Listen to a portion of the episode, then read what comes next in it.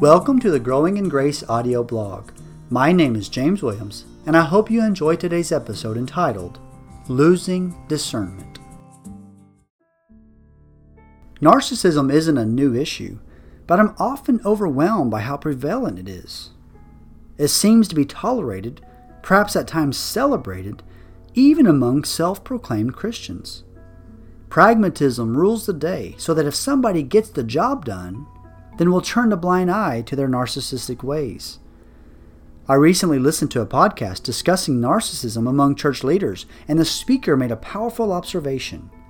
Perhaps the reason we have approved and allowed such leaders is because we've been blind to the narcissism in our own heart.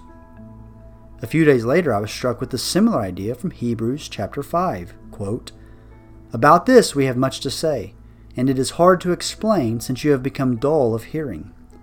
For though by this time you ought to be teachers, you need someone to teach you again the basic principles of the oracles of God. You need milk, not solid food. For everyone who lives on milk is unskilled in the word of righteousness, since he is a child.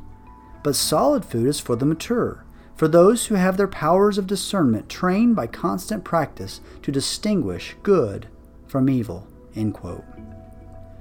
Prior to this passage, the author of Hebrews has been explaining the high priestly role of Christ. He almost seems to come to a full stop in verse 11. He has more to say, but they won't be able to understand because they have become dull of hearing. Their lack of spiritual growth dulled their ability to understand deep doctrine. And verse 14 tells us it also impaired their ability to discern. This means that if we are not growing in our faith and knowledge of the Word, or, in other words, if we are not maturing in the faith, then there are consequences. There will be certain teaching from Scripture that is helpful and beneficial that we will not be able to understand and apply. Spiritual immaturity squelches our powers of discernment.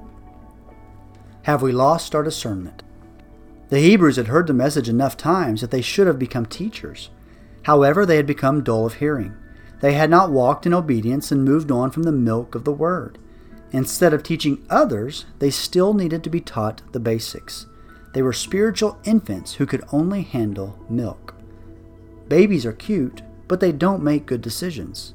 Where we see immaturity in the church, we will see a lack of discernment. Discernment is needed as God's people navigate life in a cursed world, make disciples, choose leaders, and speak into difficult issues.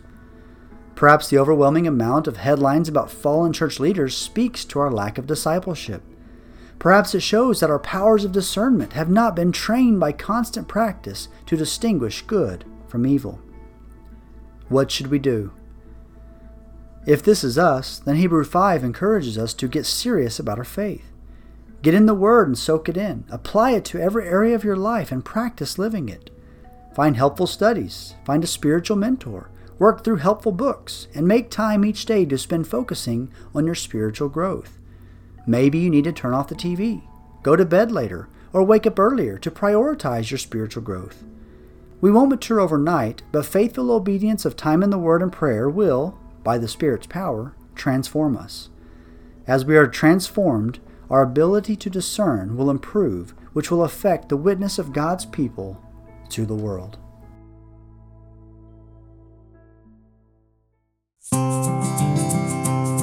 Thank you for listening to the Growing in Grace podcast.